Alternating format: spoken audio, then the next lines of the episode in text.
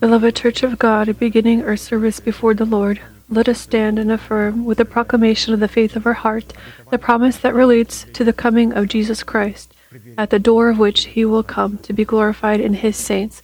Let the resurrection of Christ reign in our bodies. Amen. Let us bow our heads in prayer. Dear Heavenly Father, in the name of Jesus Christ, we are grateful to your holy name for this once again privilege to be in this place that your hand has outlined for the worship of your holy name. And so allow your inheritance, in the name of the blood of the covenant, be lifted to heights higher than us, and to break all burden and sin that binds us. May in this place be cursed as before all the works of devil, illnesses, poverty, premature death, demonic dependencies, all forms of fears, depressions, destruction, selfishness, ignorance, all of this, let it depart from the tents of your holy people, and stand, Lord, in the place of your rest, you and the ark of your might. And may your saints be clothed in your salvation, and may they rejoice before your countenance. Give us more from your Spirit, fill us with your Holy Spirit, and allow us to find your holy countenance. We thank you that this service is presented by Apostle Arkady into your divine arms and we ask you to continue to lead it with your high and uplifted hand. Almighty God, Father, Son, and Holy Spirit. Amen. May you be blessed. Please be seated.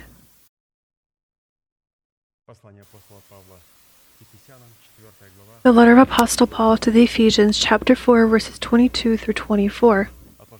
That you put off concerning your former conduct the old man which grows corrupt according to the deceitful lusts and be renewed in the spirit of your mind, and that you put on the new man, which was created according to God in true righteousness and holiness. And so the right to set aside our former way of life, to clothe our bodies into a new way of life. And despite the fact that God has given us this right, in order for us to be able to use this right, it is necessary for us to know the laws, statutes, and the decrees, how we are able to use this right that has been given to us. And therefore, we are continuing to turn to the labors of our pastor, Brother Arkady, to be able to understand how we ought to use that right which the Lord has already given us. And for the fulfillment of this commandment written by the Apostle Paul, and presented to us in the series of sermons of Apostle Arkady, there are three faithful commands and fundamental actions. This is to set aside, renew, and to be clothed. From the fulfillment of these three requirements will depend the perfection of our salvation that is given to us in the format of a seed, so that we can gain it as a property in the format of the fruit of righteousness. Until our salvation is in the format of a seed, it is not our property this means that it can very easily be lost. But when our salvation turns into the format of fruit, it becomes our belonging. And this means that this kind of salvation is difficult to lose. And with regard to this, we have stopped to study the 18th Psalm of David, in which the powers and the proclamations contained in the heart of David and the eight names of God had allowed David to love and call on the Lord who is worthy to be praised, and it gave God the basis to use the powers of these capabilities in battle against the enemies of David. Psalms 18, verses 1 through 4. I will love you, O Lord, my strength. The Lord is my rock and my fortress and my deliverer. My God, my rock, in whom I will trust, my shield and the horn of my salvation, my stronghold. I will call upon the Lord who is worthy to be praised so shall I be saved from my enemies. Let us please altogether proclaim our inheritance. Lord, you are my strength. Lord, you are my rock. Lord, you are my fortress. Lord, you are my deliverer. Lord, you are the rock in whom I will trust. Lord, you are my shield. Lord, you are the horn of my salvation. Lord, you are my stronghold. May the Lord hear these proclamations. May He make us worthy of His wonderful names and characteristics, and may He endure them in our hearts and our thoughts and in our proclamations.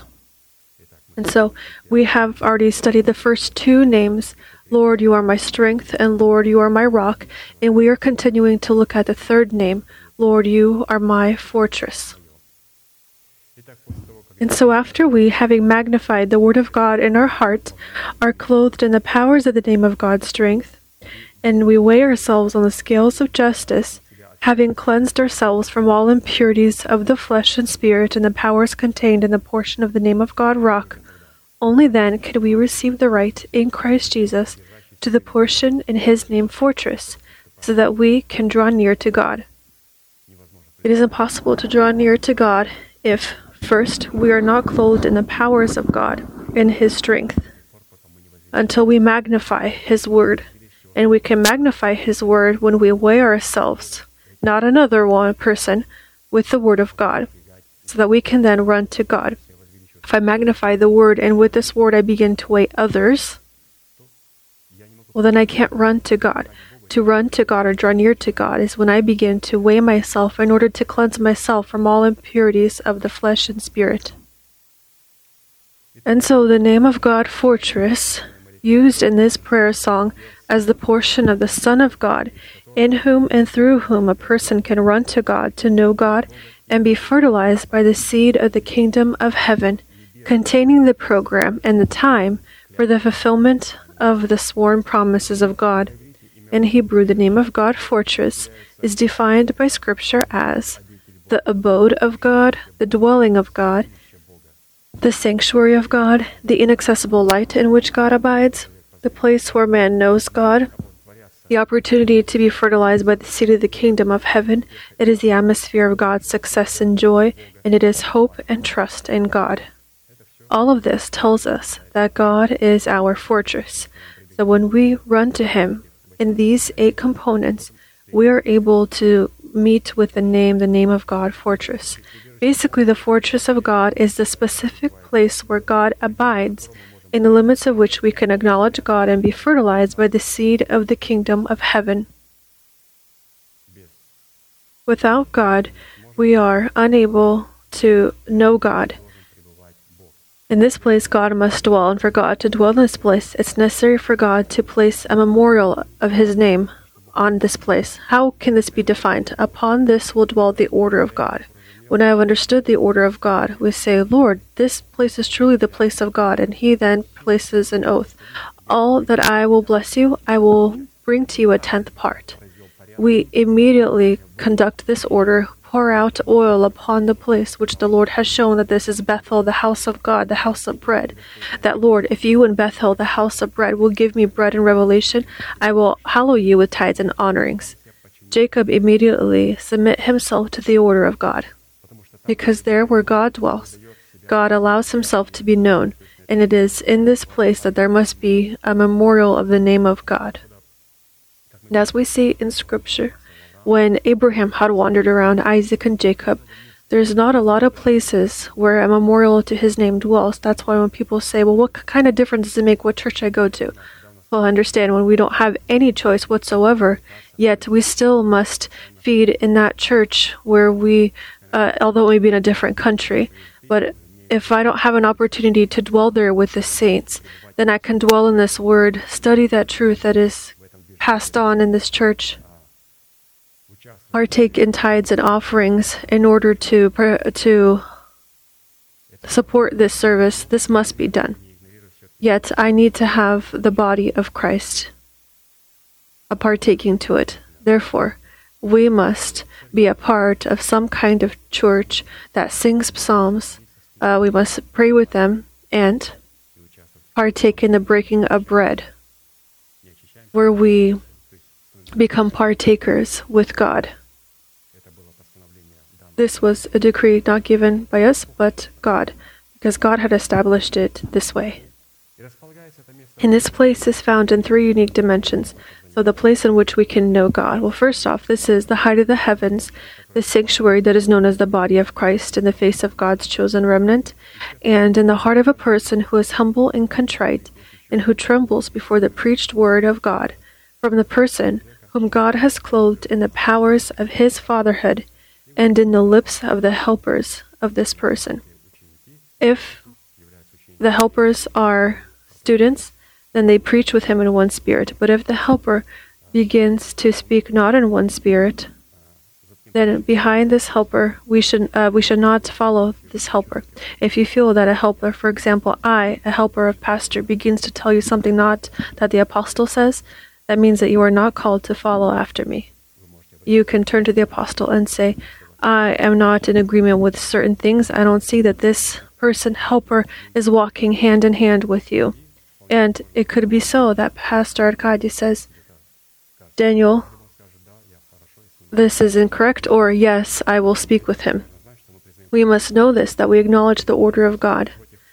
God was always against blind leading, He is against blind obedience.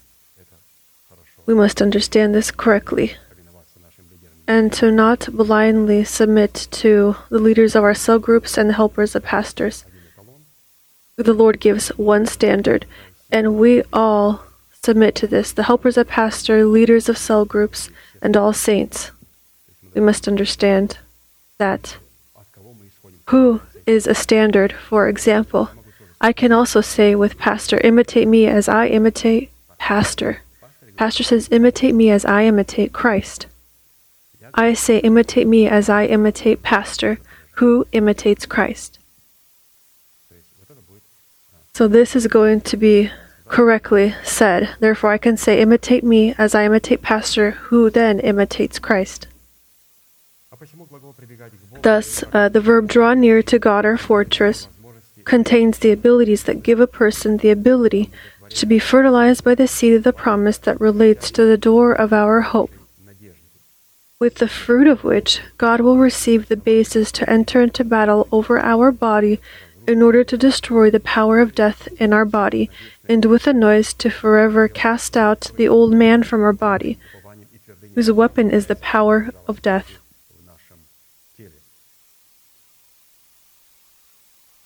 We draw near to God in order for us to receive the seed of the promise and which must be grown by us. Because it is this promised seed that we will grow in our spirit that is going to be able, with God, to forever cast out from our body the old man. In Hebrew, the phrase draw near to God means approach the altar, proceed to the knowledge of God, enter the sanctuary of God, draw near to God, to resort to the help of God, to find yourself in the fortress of God, to be fertilized by the seed of the kingdom of heaven, and cultivate fruit to offer God. Turns out to, that to draw near to God isn't just, Lord, help me, show me mercy. But we must be fertilized by the seed of the kingdom of heaven and then cultivate this fruit, the character of Christ. To draw near to God, to walk in the sanctuary, to open our ear for hearing. It's not just saying, Lord, help me. This is good. But as we see that there are other components that uh, show us the different components of what it means to draw near to God. And so each time God, through the Holy Spirit, allows a person to run or draw near to Him, then as a result of this closeness, we will have a coinciding fruit in the sphere in which we run to God. But also, like in the previous names of God, we should know that the presence of the fortress of God in one of the spheres of our life cannot be an automatic guarantee for its presence in other spheres. Because according to Scripture, for the presence of the fortress of God, each individual sphere of our life must be brought to a state in which the powers of God could exalt in the sphere and produce fruit of a fortress and the subject of our salvation. Thus, it is us who, in each individual sphere of our being, are responsible for creating a kind of atmosphere that could give God the basis to be our fortress. And this atmosphere that is called to give God the basis to be our fortress is the good soil of our heart that is able to accept the seed of the Word of God and produce fruit that coincides to the seed that was accepted. The good soil of our heart that is capable of accepting the Word of God is the best atmosphere in which the Lord wants to communicate with us. Because in fellowship, he's not going to sit there and just drink tea. He doesn't drink tea. He comes as a spouse in order to drink tea with us. He comes in order to give us the promise, which we will accept, give birth to, will grow, and for this promise to be able to do something in us. Therefore, we need the good soil of our heart. I draw near to God. This means that God always has the word. He always has a seed which He will plant in us that will grow. For coming to God, we must understand. When we pray, say, Lord, I thank you, Lord, for this food. We must understand what are we doing? We draw near to God. And even in such a short prayer, our heart must be prepared in order to accept in ourselves the Word of God in the good soil of our heart, and not just the automatic speaking of certain prayers. So we must always be in the state and atmosphere of a disciple. And for this purpose, just as we did in the previous names of God that are called to become the portion of our salvation, we will need to examine the following questions. First, what characteristics and categories define our inherited portion in the name of God, fortress, Second, what purpose is our inherited portion in the name of God fortress called to fulfill in the realization of our salvation? What price is necessary to pay in order to give God the opportunity to be our fortress? And fourth, by which results should we define that God is truly our fortress in the realization of our calling? And so we have stopped to study the fourth question, and we will once again read it. By what results should we define that God is our fortress in the realization of our calling that is comprised of the adoption of our body through the redemption of Christ, so that we are made carriers of a heavenly body. And we have looked at six results and have stopped to study the seventh result. And the seventh result, that our heart is a fortress for God and we are found in the fortress of God will be our ability to accept Christ in our heart and our ability to place ourselves in Christ. So, Christ in us and we in Christ. This is a sign that we have a relationship with the Lord, our fortress. And we have stopped to study the signs how to accept Christ into our heart. So, Christ in us, we become a fortress for God in order for then Christ to become our fortress. For this to happen, our heart must first be a fortress for Christ. And when our heart becomes a fortress for Christ, in the same moment the Lord offers us His place where He communicates with us. We have opened our heart to Him we have answered to his knock on the door in the format of the voice of the person whom he sent in our hearts that preaches to us or knocks on the door of our heart through the preached word, we begin to open the door and to have a supper with this word that we have heard from this person. And the Lord in the book of Revelation says that the person that has opened this door, with him I will have supper, who will ponder upon these revelations, think about them. To have supper is to ponder upon the Lord. A supper is a cell group. When I am preparing, I begin to do what? To do what? When I'm looking at the Word, I begin to ponder upon the Word and have supper with the Lord. And the Lord says, To him who overcomes, I will allow to sit with me on the throne, as I overcame and sat with the throne of my Father, with my Father on his throne. So Christ sat on the throne of the Father, and he says that we together with him are going to be seated on the throne of the Father.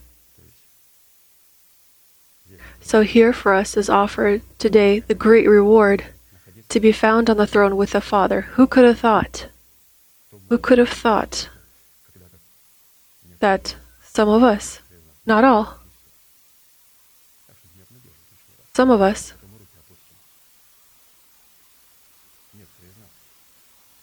some of us are going to sit on the throne with the Father. On the throne on the throne with the one before whom the seraphim and the cherubim will bow down.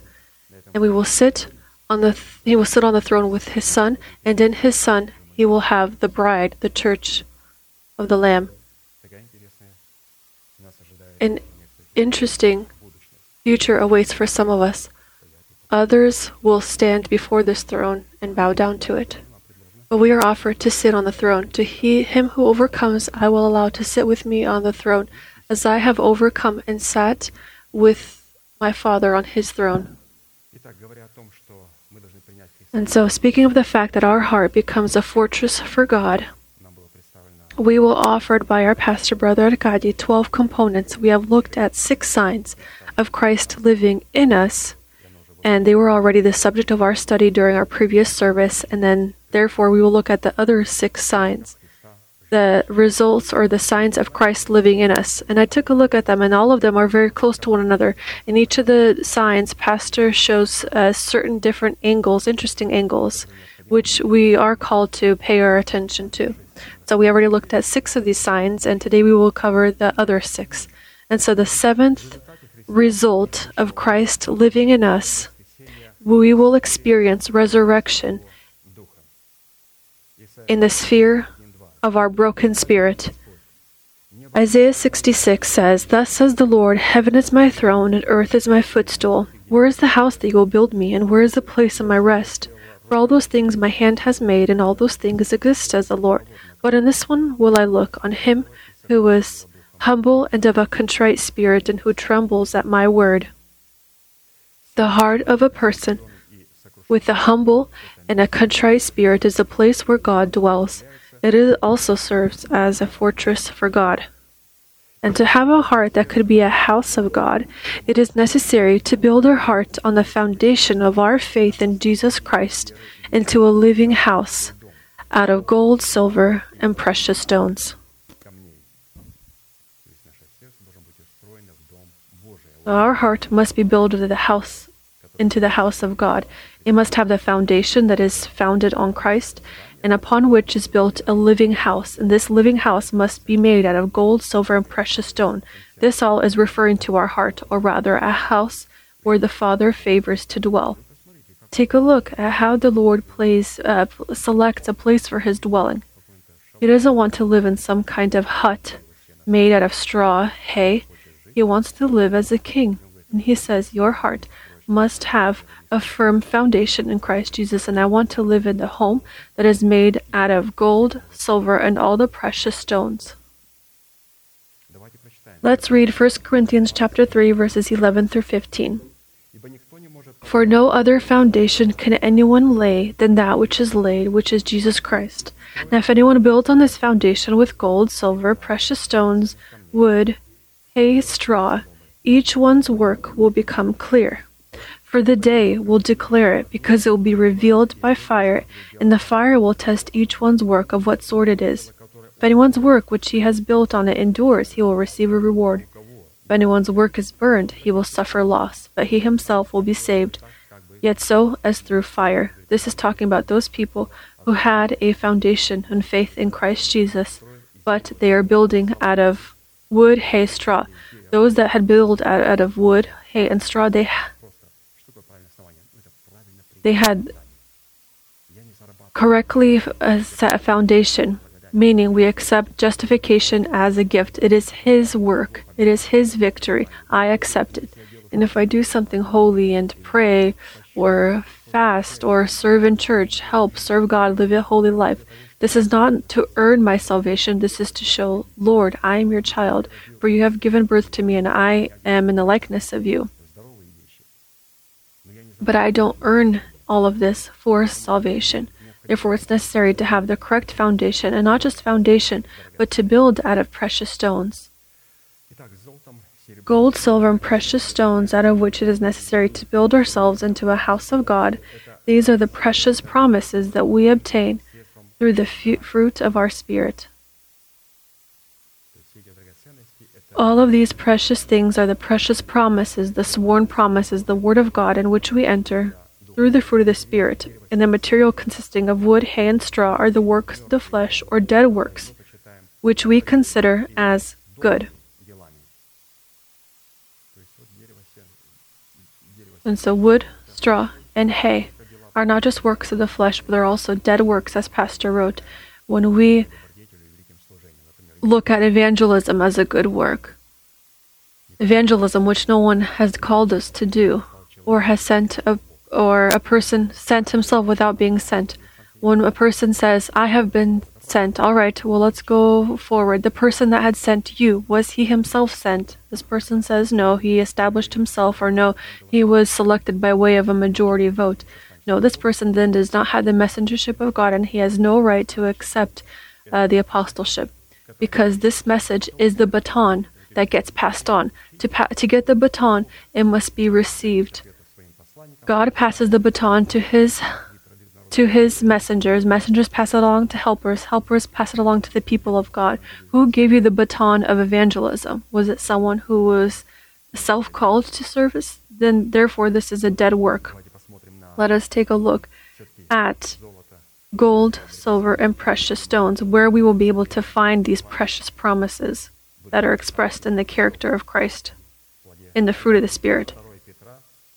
2 Peter chapter 1 verses 3 through 9 as his divine power has given to us all things that pertain to life and godliness through the knowledge of him who called us by glory and virtue by which have been great to us by which have been given to us exceedingly great and precious promises.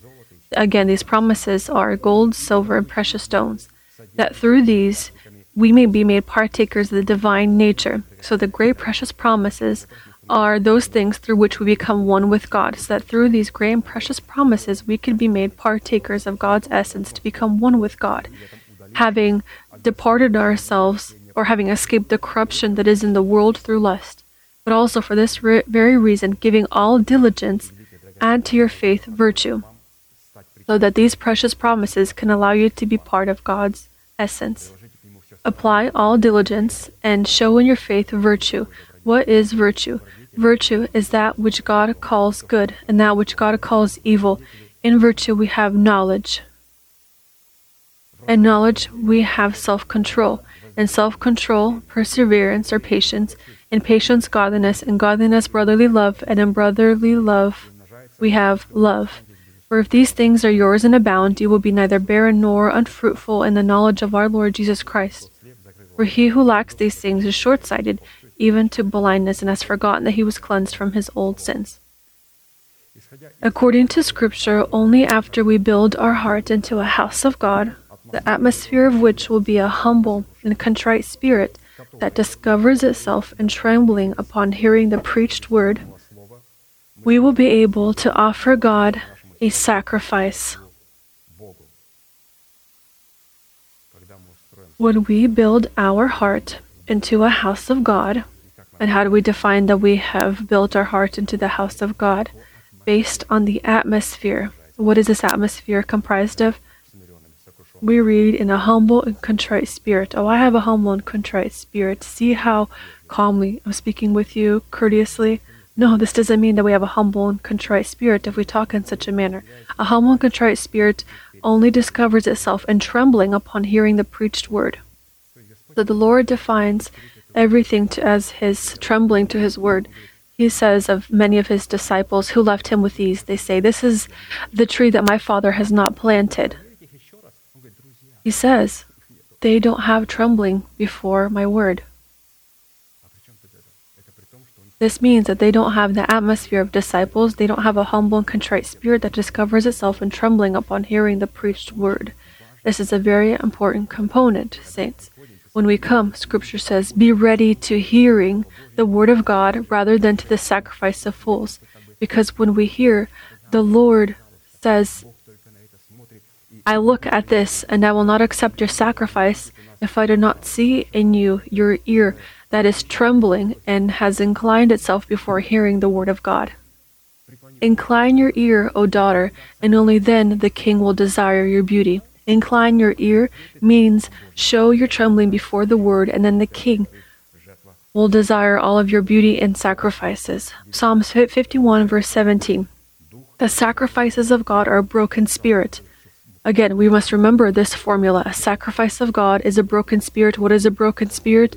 It is a spirit that is humble It, a humble spirit is one that trembles before the word of God. The sacrifices of God, again, are a broken spirit, a broken and contrite heart. These, O God, you will not despise. Therefore, to offer God a sacrifice without a contrite state, or rather without trembling before hearing the word of God, is prohibited. Contrite spirit. What are the definitions of a contrite spirit? Contrite spirit is one that is struck, broken, lame, torn to pieces, impoverished, saddened, brought to childbirth, and laid on the altar. And now let's take a look at what definitions are given to us where we can see a contrite spirit. First, a contrite spirit is the meaningful and welcomed decision to crush all our abilities to rely on something, to hope for something, and to make something our support, besides trusting on the precious promises given to us by God in Christ Jesus. Matthew 5 3 says, Blessed are the poor in spirit, for theirs is the kingdom of heaven.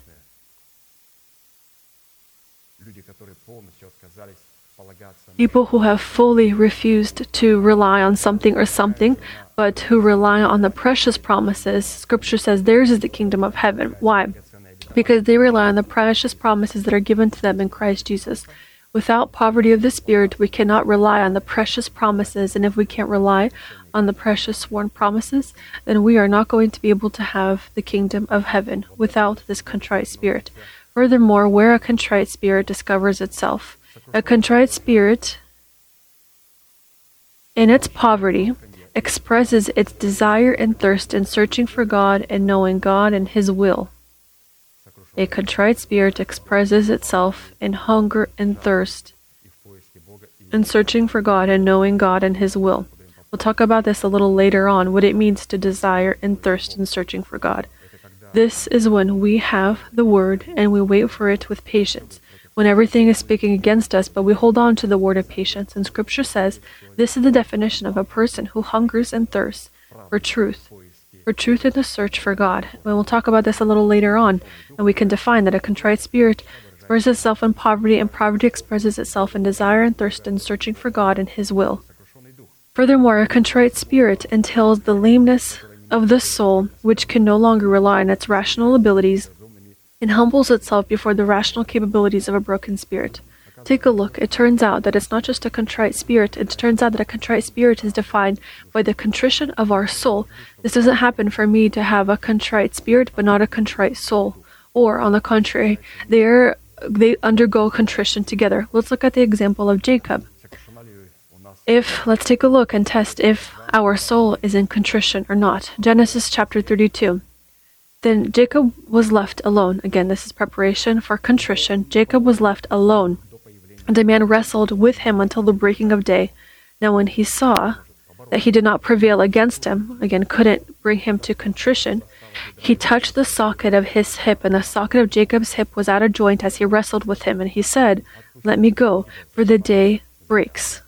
But he said, I will not let you go unless you bless me until you give me the precious promise through which I can become a partaker of God's essence. Take a look. He asked for blessing. What kind of blessing?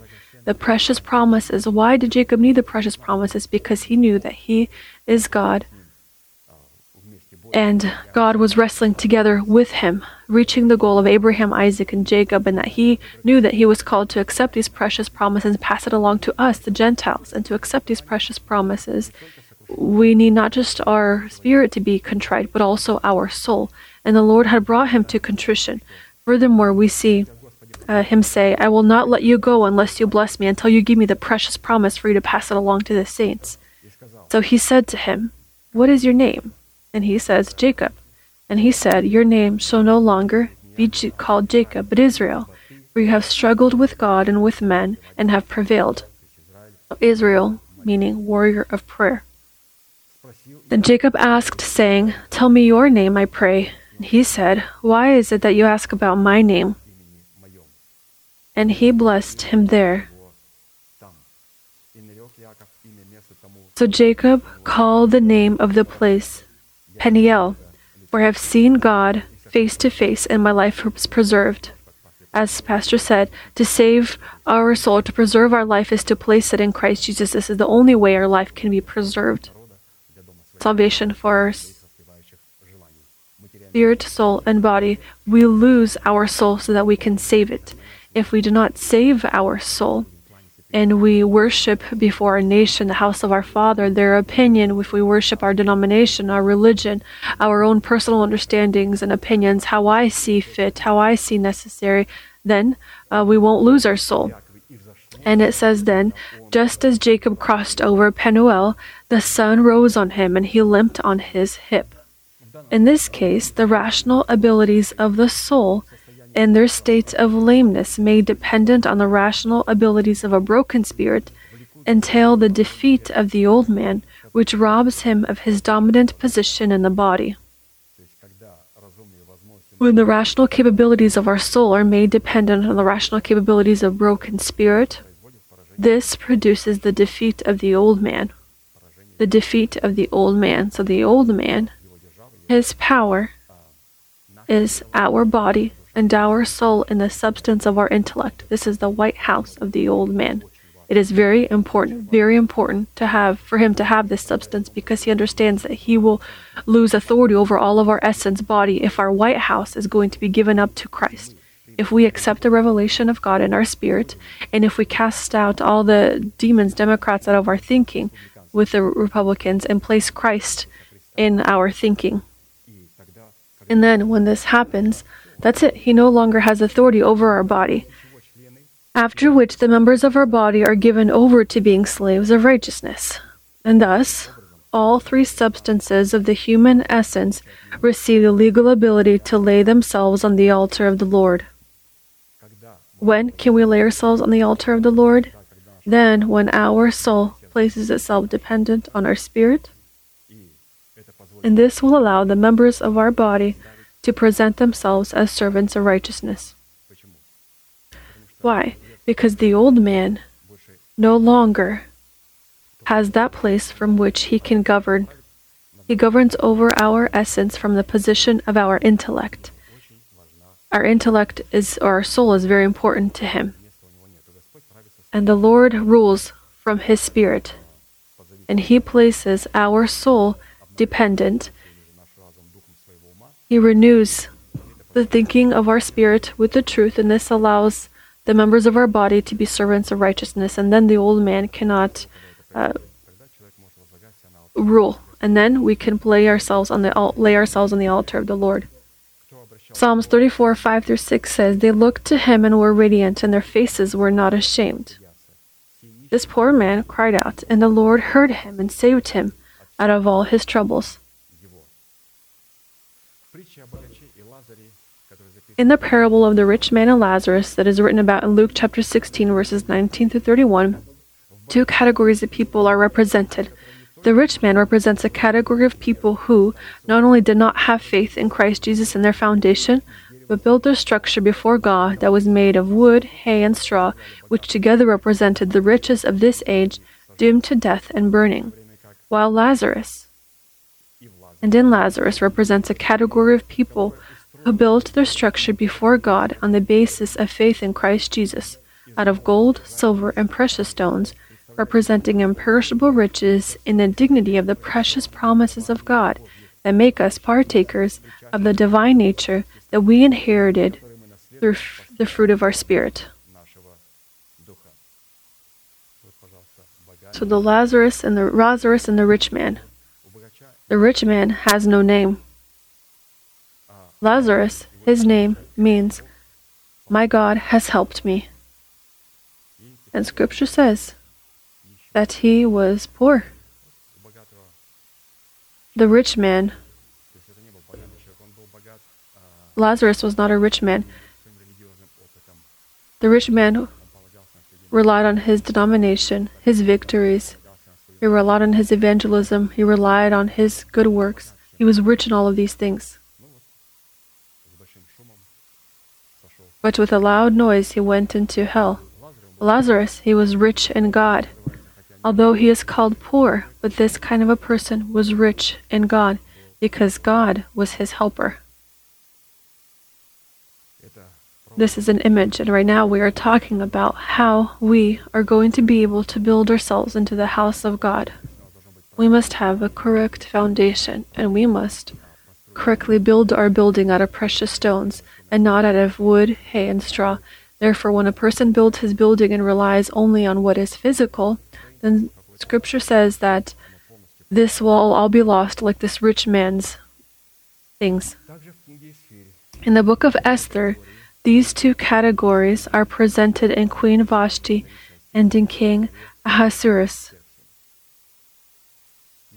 Esther chapter 1 verses 2 through 9 in those days when King Ahasuerus sat on the throne of his kingdom, which was in Shushan, Shushan means lily, the citadel, that in the third year of his reign he made a feast for all his officials and servants, for all the people who were present in Shushan the citadel, from great to small, in the court of the garden of the king's palace. In accordance with the law, with the law, the drinking was not compulsory. For so the queen, the king had ordered all the offices of his household, that they should do according to each man's pleasure.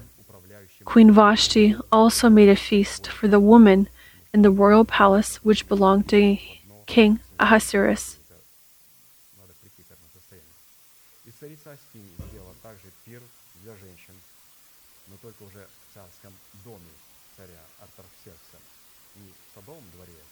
So she, Queen Vashti, had made a feast not in the garden but within the royal palace. Let's look at certain components in this uh, in this image. Well, first, the first thing that we should pay attention to is that Ahasuerus made a feast lasting seven days for all men, women, and children that lived in Shushan, the citadel, in the court of the garden of the king's palace. The garden is the place where one can offer fruit in order to inherit the precious promises made of gold, silver, and precious stones, out of which one can build himself into the temple of God. The second thing we ought to pay attention to is that Queen Vashti, using her anointing power and the gifts of the Holy Spirit, expressed in the drinks of King Ahasuerus, according to the example of the king, also made a feast in the palace of the king, but only for the woman. Where there lacked good soil, they did not have this garden. There lacked good soil that could grow fruit of the Spirit in order to inherit precious promises out of which one can make his body into the house of God. Third thing worth paying attention to is that the gifts of the Holy Spirit and the anointing power outside the good soil of the heart could not serve as precious material for building oneself into the house of God. The gifts of the Holy Spirit and anointing power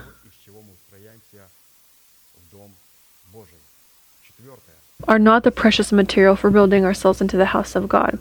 Fourth, the garden for King Ahasuerus as an image of the good soul of the heart points to the fact that this person is a warrior of prayer, whereas the home of the king points to the lack of the good soul of the heart, which is not a house of prayer. Therefore, one should never be led by anointing, despite the fact that anointing comes from God. But it is not given in order for us to be enticed or led by it. It is given for us to to help us to bring fruit and not to be led by this anointing. Anointed men of the Lord in the face of, excuse me, uh, the warrior prayer in the face of David is always an anointed man of the Lord, whereas an anointed man of the Lord in the face of Saul is not always a warrior prayer. Fifth, the lack of good soil in the woman who gathered in the courts of the king, who used their anointing authority and exercised the gifts of the Holy Spirit pointed to their lack of a seed in the face of a man, which figuratively pointed to the fact that their proclamations lacked the seed of the faith of God that could abide only in the good soul of the heart, which figuratively represented the garden of King Ahasuerus. She proclaimed the faith uh, she proclaimed, but these were not the faith of her heart. They were idle words. A person who thinks that practice the gift of the Holy Spirit and anointing can lead to God, these kind of prayers and services are called idle by God. Six, the lack of children at the feast in the palace of King Ahasuerus pointed to the lack of the state of infancy in the heart. So Vashti said, Only woman. There were no men and no children. If we rely on the anointing, and again, Pastor provides a conclusion for us here. If we rely on the anointing exercise of the gifts of the Holy Spirit, our heart cannot possess the state of the heart of infants in this case, our proclamations cannot be the seed of the faith of God and be partakers of the divine nature in order to inherit divine salvation. And consequently, our heart cannot be a place for Christ and cannot serve as a fortress for God.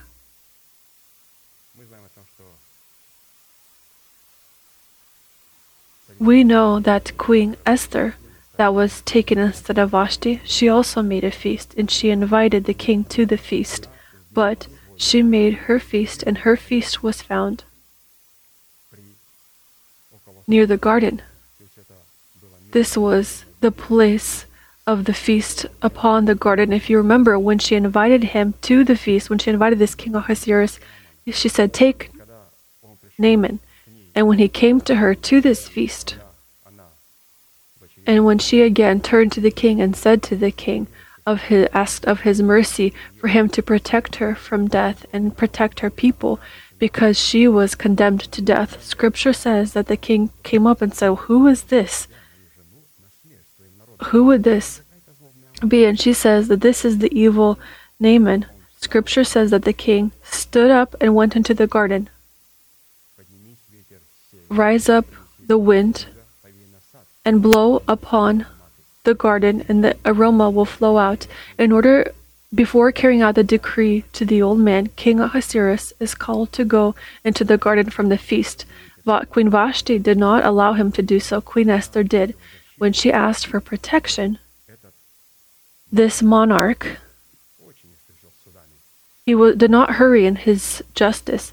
He stood up. He went into the garden to check for the fruit of the Spirit in the heart of a person. And when he returned from the garden, then he carried out the judgment over Naaman, and he was taken out and he was killed. Let my beloved come into my garden and eat of its sweet fruits. This is what Esther had done, and we see that Queen Vashti could not do this. Why? Because Queen Vashti, she had collaborated with the precious promises. Queen Esther did this, and this is not to enable the gift of the Holy Spirit anointing, but this is to create a feast. Out of everything that we have heard, we need to make a decision. Are we Queen Esther or are we Queen Vashti? Queen Vashti, she made a feast with the woman in the king's palace. There was no garden, there was no fruit, there was an, only anointing, there was wine drinking. They drank there, and there were only women. There was not proclamation of the faith of the heart. There was not a seed, there was not the word.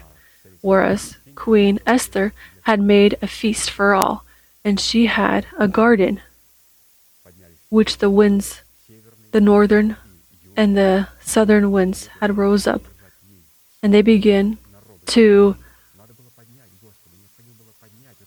threaten with death. And the king Ahasuerus himself went into the garden. When he went into the garden to check for the aroma, is there an aroma coming from this garden? We need to check for the presence of fruit. There he returned and provided this decree to nail this old man. Eighth, as a result of Christ living in us, we become a temple of God and the carriers of the Holy Spirit. Do you not know that you are the temple of God and that the Spirit of God dwells in you? If anyone defiles the temple of God, God will destroy him.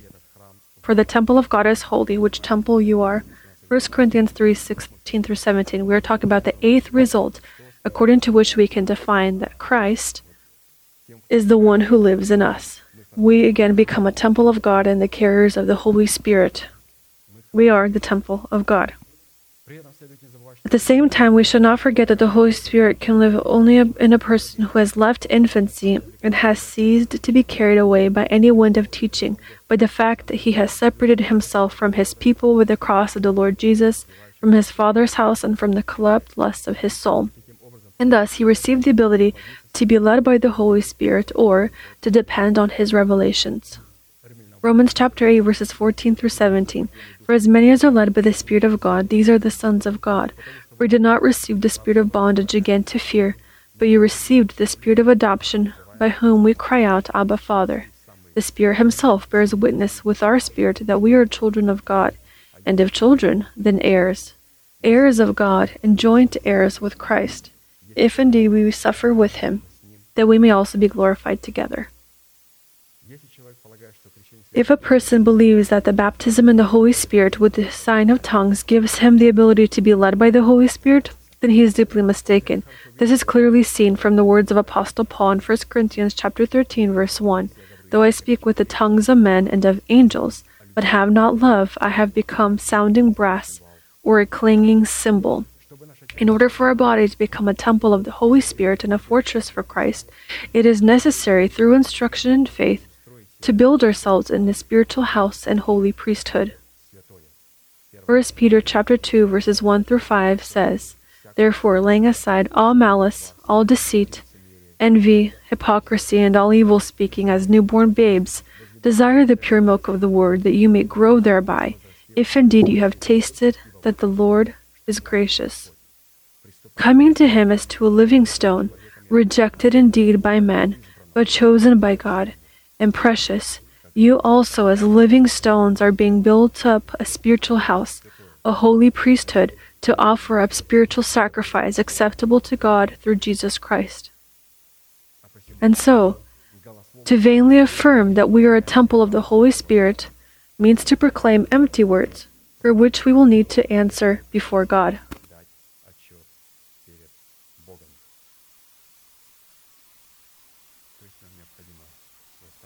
we need to become this spiritual dwelling and this holy priesthood. We can't exercise in prayer until we create a prayer atmosphere. We can't be a holy priesthood if we don't build ourselves into a spiritual dwelling, a temple of God, a tabernacle of God. So God wants to first make us into a tabernacle, a temple of God. Only then we can be priests. First, the temple was created, the tabernacle, it was anointed. And then the priests were clothed in garments and they were anointed for priesthood. Therefore, the Lord takes up a lot of time and does not hurry anywhere in order to make us his tabernacle, his temple. And this takes up a lot of years. Why? Because the salt isn't in that this is difficult to do. The essence is in the fact that a person doesn't understand how God is going to make him a spiritual dwelling. How is he going to make a temple out of me? How is he going to make me his tabernacle where he can come to and where I can come to for to him? How can I be the spiritual dwelling in this holy priest- priesthood? First, we build ourselves into a spiritual dwelling, and as we said and as we read in the labors of Apostle Arkady, that a spiritual dwelling God begins to build when he begins to work with the Holy of Holies, it's necessary for him to place in the ark in the Holy of Holies. This is a conscience that is cleansed from dead works. What is this Holy of Holies expressed in? It is expressed in the fact that I have an ark. What is an ark defined in? As we heard and we read, there must be three sacred things that tell us that we have this ark. The ark itself tells us that we believe in the one whom the Lord has sent. If you are asked, Do you have the ark? What is the ark expressed in? The disciples asked, What shall we do to do the works of God? Here are the works of God, so that you believe in him whom he has sent. So that we do what? So that we believe in him whom he has sent. When we believe in him whom he has sent, we then have this ark that appears in our heart. We become disciples. A person, disciple, it has a heart who has an ark. It's a person who believes in that person whom God has sent into his life. How do we define that I believe in him whom God has sent? We will take a look at what is found in the ark. Apostle Paul says, In the ark was, firstly, the rod of Aaron. The rod of Aaron tells us that the Lord shows who represents his authority. After the three men were rose up and were destroyed, and they alive went with their homes into hell. God said, Bring me twelve rods out of the twelve tribes and bring them before my face. They came and placed them, and the Lord said, I will show you whom I will select. Don't select the anointed one in the church. Don't say, God has sent me. Here is the one that I will show you. He who in the night is going to give light and will offer fruit. Twelve rods, which they relied on, these rods, these sticks, were laid before God. The rod of Aaron, it had flourished and brought fruit. They lifted up, and it was lifted up with fruit. He says, This is him whom I will send. Place it into the ark. And they placed it into the ark. And then he says, Take this golden cup and fill it with manna. Manna is the bread that came from heaven. This is the bread which others had said it, had said about it. What is this? What is this manna? What is this manna? This definition of manna is what is this in Hebrew manna? And he says this manna is supposed to be in this golden vessel, and he says, "Bring it to this golden vessel." And he places it. This the worst word, meaning I have accepted the person whom God has sent, and that word that he speaks, the heavenly bread, I place it in the golden vessel. What is the golden vessel? If we take this manna and place it outside of the vessel on the next day, it is going to rot. So that it does not rot, this manna does not rot, it's necessary to place it into the golden vessel. And in this golden vessel, in the golden ark, it could be there for thousands of years. This isn't enough. It's necessary to have the tablets of testimony. The tablets of testimony say that that person whom God has sent in my life, through the presence of the rod, that person who speaks the word of God, which expresses in itself in the golden vessel with manna, he says to me through the tablets of testimony, this is the foundational, the commanding, and the faithful, as Pastor says, we read in the very, very beginning, as Pastor says, we will turn to the very first page, as Pastor had wrote it for us. For the fulfillment of this commandment written, and Apostle Paul presented to us in the series of Apostle Arkady, there are three faithful, commanding, and foundational actions. These are the commandments of God. They are commanding, they are foundational, and they are faithful. We find that we then have the ark of God. When we have the ark of God, now when I hear the word of God, it from the ark of God is then found on the golden table of showbreads.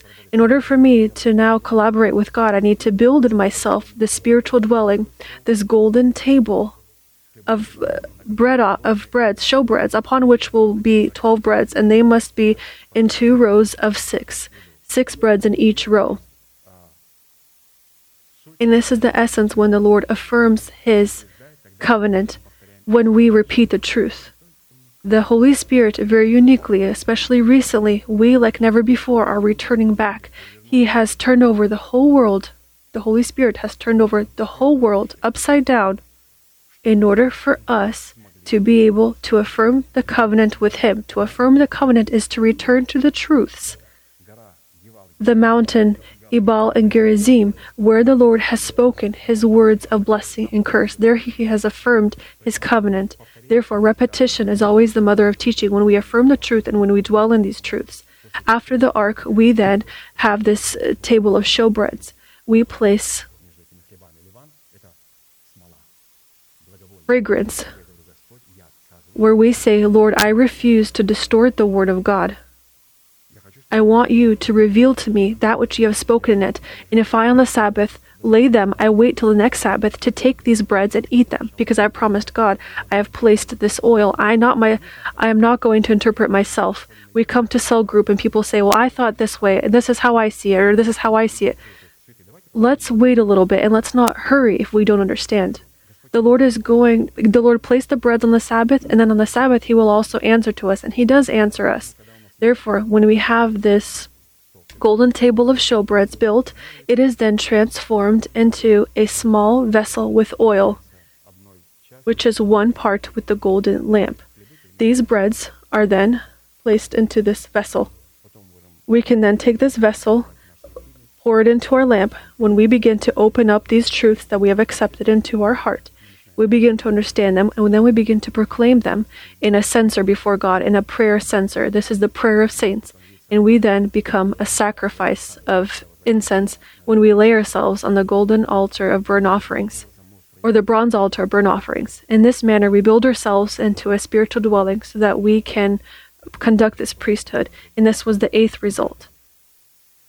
Ninth, as a result of Christ dwelling in us, we will be transformed into the essence of Christ. Galatians 4:19 Apostle Paul says, "My little children for whom I labor in birth again until Christ is formed in you." To portray Christ in children, one must be formed into the character of Christ himself, writes Pastor Arkady. That in order for us to portray Christ in the church, it's necessary for the man of God himself to be formed into the character of Christ. The children of God can only be called the category of people who know the voice of God in the person clothed in the fatherhood of God and who follow this voice. And therefore, only the category of people in the dignity of disciples is able to make herself dependent on the preached word that is able to form their character into the character of Christ, their character into the character of Christ. The word to form, as it says, My children, for whom I labor in birth again until Christ is formed in you. This word form means to transform, to give a shape, to imitate, and to mold together. So the Holy Spirit wants to form Christ in us. And Apostle Paul uh, cares for this. And let us take a look at how it is possible for the Lord to be able to form Christ in us. Luke chapter 9, verses 49 through 56 says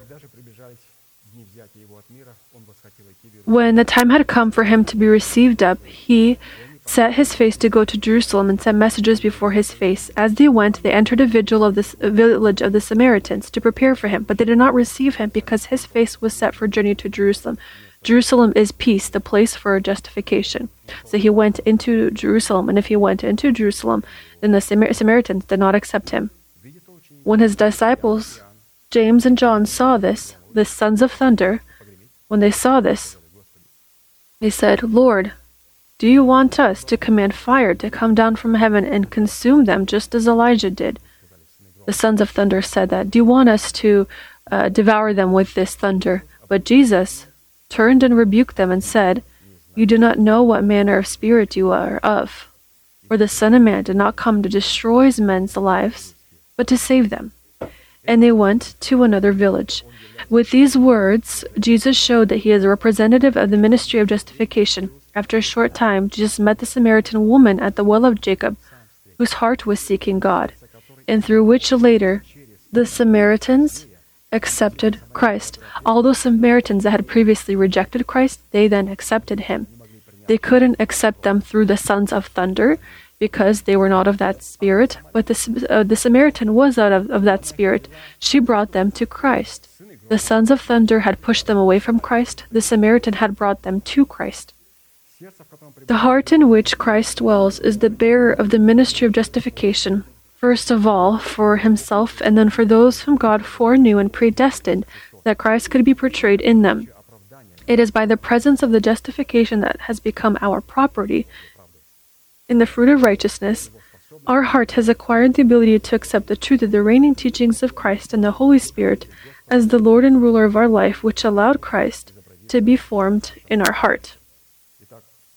And so, this was an interesting ninth component. What have we been able to fi- see in this component? That we must be transformed into the essence of Christ. He must be formed in us. And in order for us to be formed in us, it is necessary for us to behave as the Samaritan woman did. Take a look. Why did they reject him?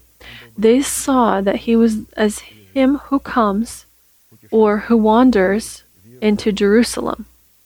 Into Jerusalem. So each time the children of God, someone meets with us and sees that we are headed to Jerusalem in order to accept justification, they will say, you know what? Uh, teach yourself. Then you will teach me, for Christ to be formed in me. But when they see that we're going from Jerusalem to Jericho, he then meets with the Samaritan woman there.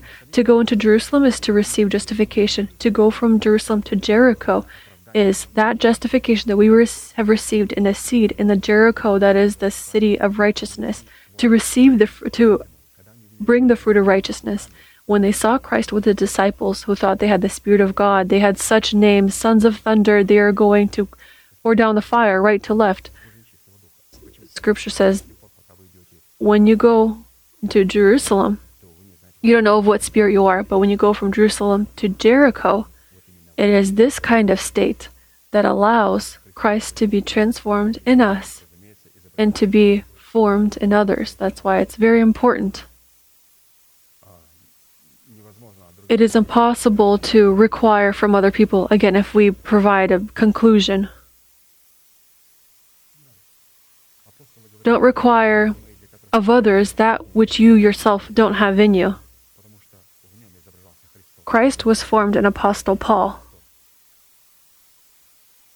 And until the Samaritans saw that the sons of thunder would have Christ in them, they said, You know, we don't accept you. We don't need them. What kind of message is this that you are sending? Christ is not formed in you because you are headed towards justification. But when we head from justification to righteousness, when you make it so that your salvation that you have received as a deposit, for it to become your property, we will see that Christ has formed in you. And we see that Christ has formed in you, as he has formed in Apostle Paul, we also will want this. You will be a magnet. We want to be just as just like you are. Take a look, the demon said, We know Jesus and we know Paul, but who are you? Take a look, they wanted to be a light, but they couldn't be this light. The tenth result of Christ living in us, we will have the ability to search for God within us. Isaiah chapter 26, verse 9 With my soul I have desired you in the night. Yes, by my spirit within me I will seek you early. Searching for God in the depths of our spirit is our search and our waiting for the revelation of the truth engraved in our heart. So the search for God is defined through waiting for the revelation. We should re- highlight and remember this. What is searching for God? They are those people who are ready to wait for the revelation. They have accepted the truth and now they wait for the revelation in our heart. And this is searching, to wait for the revelation in our heart. This is to search for God.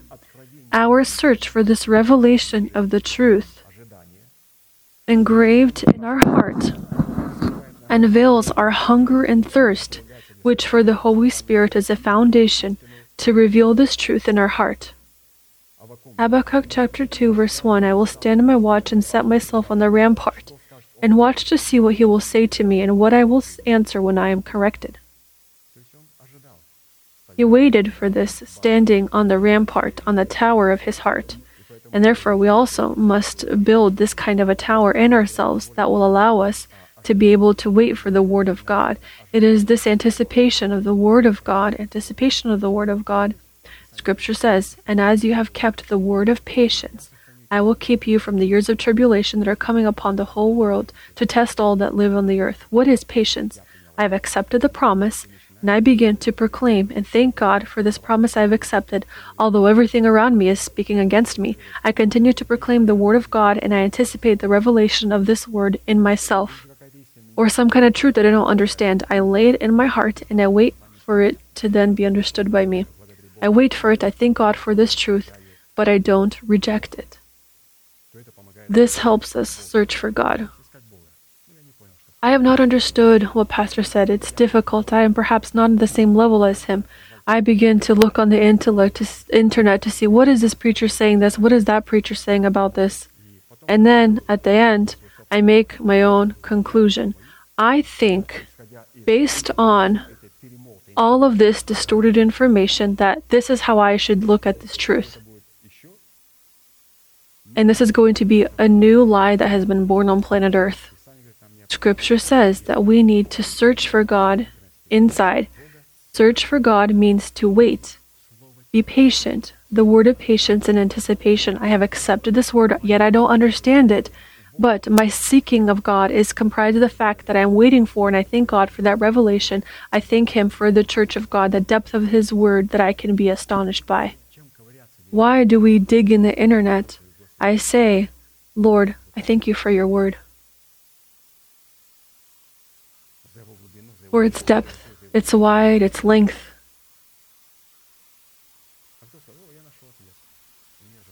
Whoever says, I have found the answer on the internet, I feel sorry for him. 11th component. As a result of Christ living in us, when examining ourselves whether we are in the faith, we will discover Christ. 2 Corinthians chapter 13, verse 5. Examine yourself as to whether you are in the faith. Test yourselves.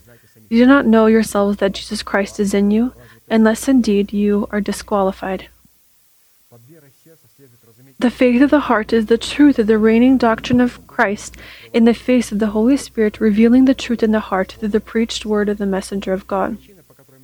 The reason many people oppose the revelations of the Holy Spirit in the word of the messengers of God is that the soul of their hearts was not prepared to capture the truth of the reigning teaching of Christ, and therefore the Holy Spirit did not have a reason to reveal in their hearts the truth that does not exist. Such people do not and cannot possess the ability to examine themselves in a faith that is not in their hearts. But they possess the unique ability of a seducer to judge everyone except themselves attribute their vices to those whom they judge, and attribute the virtues of those whom they judge to themselves. And so, if our heart does not oppose the preached word that reveals the truth in the heart, then when we test ourselves in faith, we will find Christ in ourselves.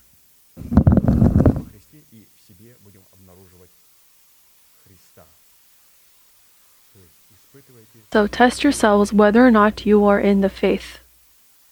If this faith is in our heart, and as we know, how can I test myself? I test myself for the presence of dead works. I don't have them. Then, in this heart, we can engrave the reigning teaching of Jesus Christ.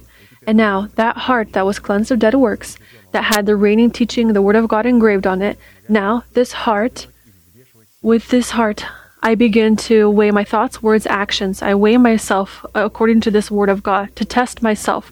But first, before weighing and testing myself and leaving all of that which does not coincide to His standards, it is necessary for us to test whether we are not in the faith. This means, is my heart cleansed from dead works? Which it must be, and in it must be written and engraved the Word of God. Therefore, does, the Lord does not hurry.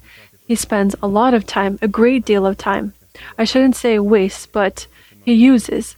He uses a lot of time in order to cleanse her conscience from dead works. And when He has done this, now he then he begins to engrave this word of God in our hearts.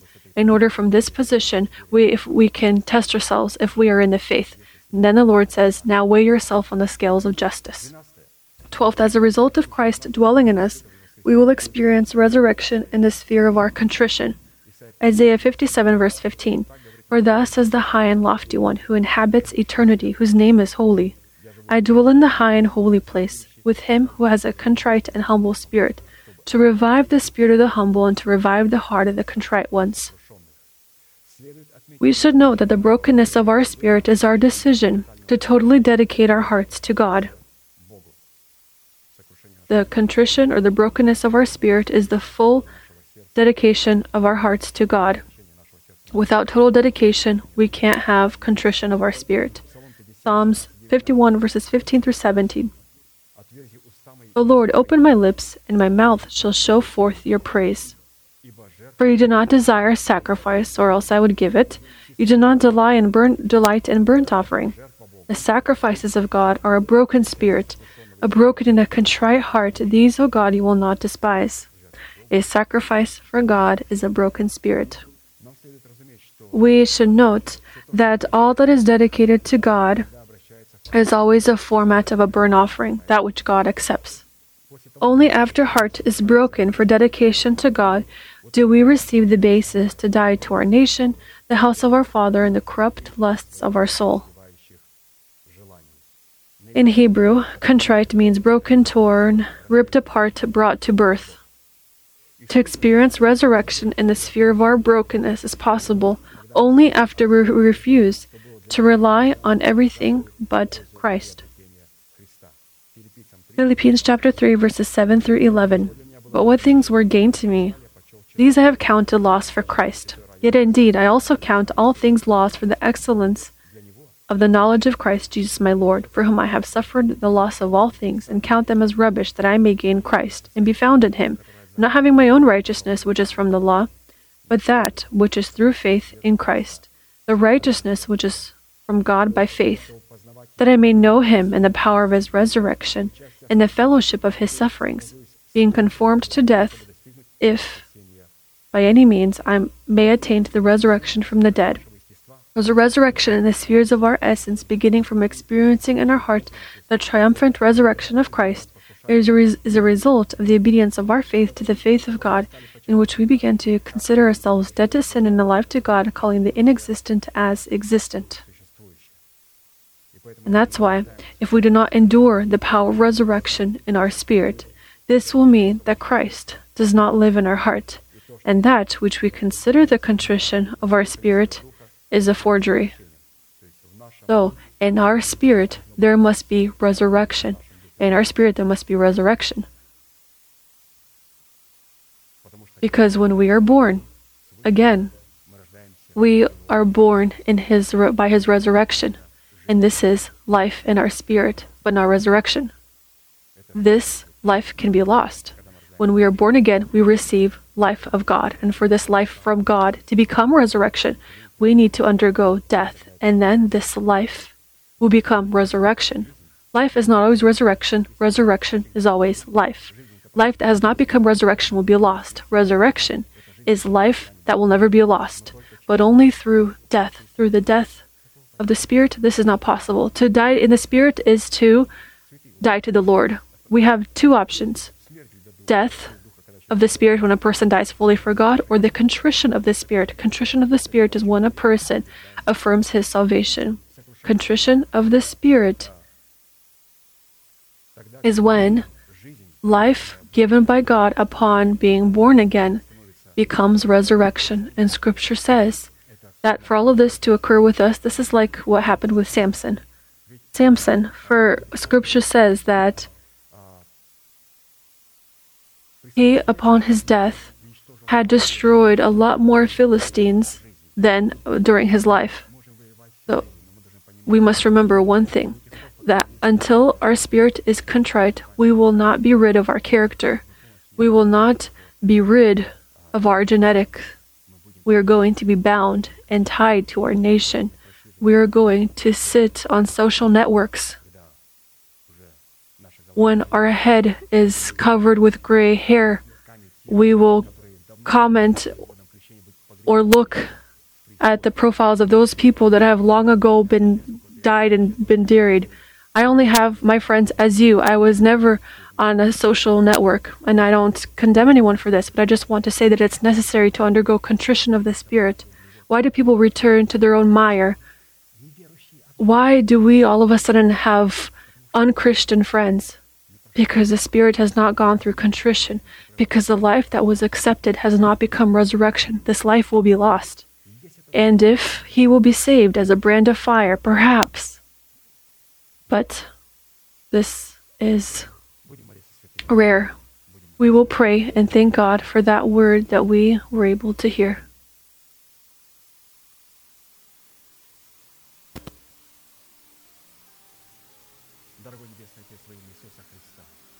Dear Heavenly Father, in the name of Jesus Christ, we thank you for the great privilege to be found in this place that your hand has outlined for the worship of your holy name.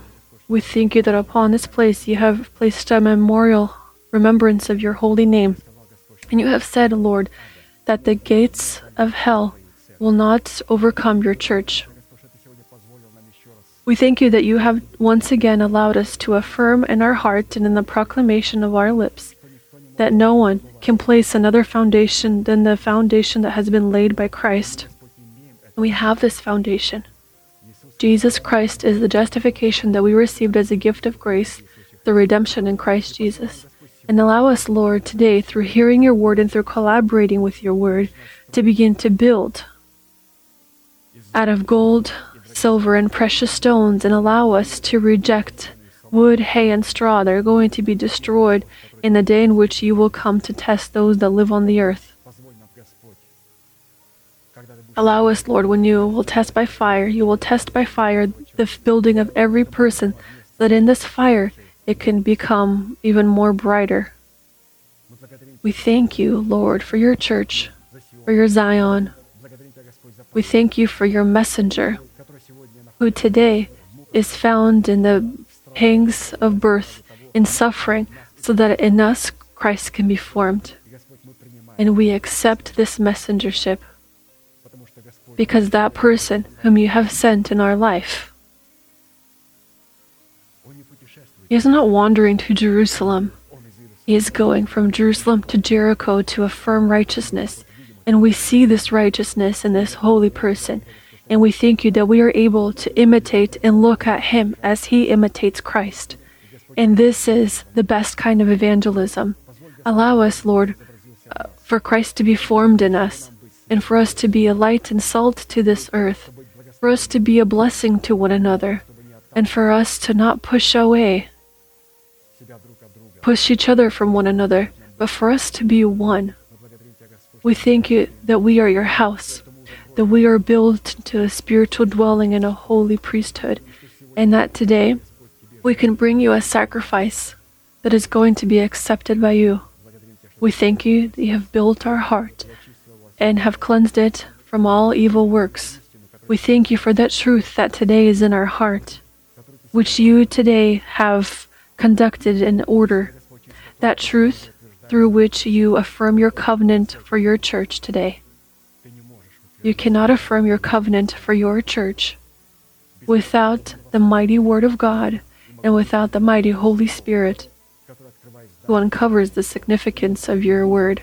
You can affirm us and your covenant only through your word and through your Holy Spirit. And we thank you, Lord, that these two faithful witnesses that stand before the God of all the earth today bountifully dwell in this place. We thank you for that revelation that we have had remembered today. You have allowed us, Lord, to take it from the golden table of showbreads. You have allowed us to place it into the vessel with oil so that when the voice sounds, Here is the groom, come out to meet him, for us to be able to take these vessels and to fix our lamps and to rejoice before your countenance and to proclaim, Come now, Lord Jesus. We thank you, Lord, for the hope, the hope of the coming of the Lord Jesus Christ. And at the door of this hope, you have promised that you are going to come to be glorified in your great day before your saints. Before you are uncovered in your glory, you have said that you will come and be glorified in your saints. You have already, Lord, been glorified in our spirit, our spirit which you have brought from a state of life to the state of eternal resurrection, to the state of eternal life. We thank you, Lord, that eternal life it is found only in resurrection. And death and hell in the second death and soon, Lord, for each of us, even the first death is not going to have any kind of power over us. We thank you, Lord, that death has been swallowed up by life and resurrection. Your resurrection, Lord, which dwells today in our contrite spirit, let it spread upon our mortal soul and let it spread upon our decaying body for this promise is precious. It is capable of spreading only through a contrite spirit, because you have given resurrection and life to those that are contrite in spirit, and you have given your precious promises, which today are found in heaven in the hearts of saints, and which are going to be revealed through faith being called to salvation. We thank you for these imperishable, precious promises which we dwell in today which we proclaim today. They are our comfort. They speak with us, and we thank you, Lord, for this word.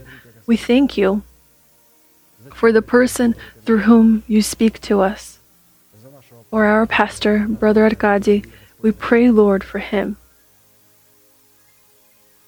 We do not hurry you, God. We just ask for your mercy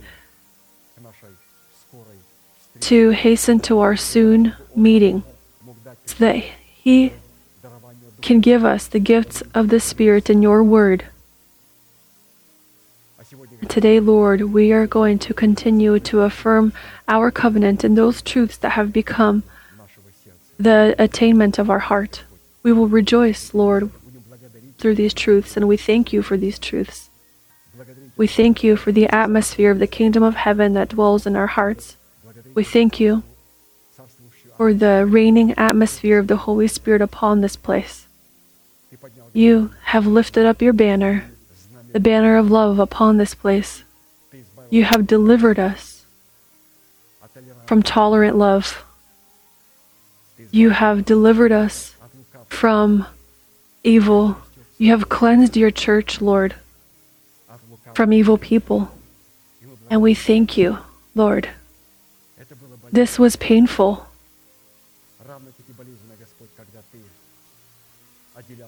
It was painful when you separated us from the enemies that are in us and you destroyed the enemies in the face of the old man in us. But we thank you, Lord, that today our body is no longer the power of the old man, because in our thinking you have placed your throne, that throne which you have placed in the contrite spirit in which dwells the resurrection of Christ. Today, Lord, you have also placed it in our soul that is renewed, that has gone through death. And you have placed your throne, and we ask you, Lord, that you spread the authority of the might of resurrection upon our body and on the whole body of Christ. Let the resurrection of Christ reign in our bodies. Let the resurrection of Christ reign in the body of Christ. We thank you that you have made us partakers of God's essence, partakers of this precious promise. We worship before you, our Almighty God, Father, Son, and Holy Spirit. Amen. Our Father in heaven, hallowed be your name. Your kingdom come, your will be done, on earth as it is in heaven. Give us this day our daily bread, and forgive us our debts as we forgive our debtors. And do not lead us into temptation, but deliver us from the evil one. For yours is the kingdom and the power and the glory forever. Amen. We will conclude with our unchanging manifestation. Now, to him who is able to keep us from stumbling and to present us faultless before the presence of his glory with unblemished joy, to God, our Savior, who alone is wise, through Jesus Christ, our Lord, be glory and majesty, dominion and power both now and forever. Amen.